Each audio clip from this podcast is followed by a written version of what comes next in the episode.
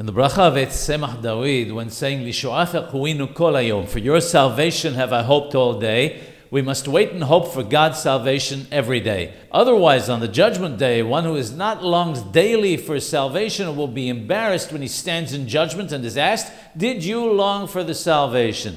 The holy sage Hacham Sulman Musafi Shalom said that not everyone would be worthy to receive the Mashiach. He stated that everyone must be fearful of the embarrassment when Mashiach asks each and every one, What did you do to hasten the redemption? And what concentration did you have in your prayer to hasten my coming?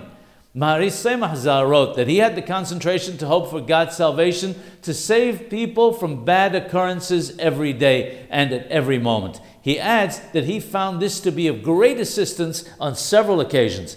Is it possible to hear these words and not long for the coming of Mashiach?